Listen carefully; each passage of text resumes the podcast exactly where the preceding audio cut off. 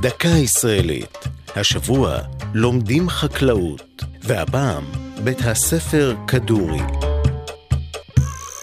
לרגלי הר תבור בגליל התחתון ניצב כבר יותר מ-85 שנה כדורי, מבתי הספר החקלאיים הוותיקים בארץ. במרוצת השנים הפך לחלק בלתי נפרד מתולדות היישוב. הוא הופיע בספרים וביצירות רבות מהתקופה שלפני קום המדינה. ובין בוגריו דמויות מפתח כמו יגאל אלון, חיים גורי ויצחק רבין.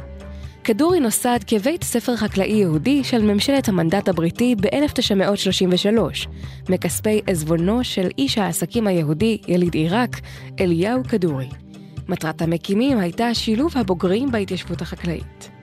מחצית מסדר היום הוקדשה ללימודים כלליים, והמחצית השנייה לעבודה חקלאית.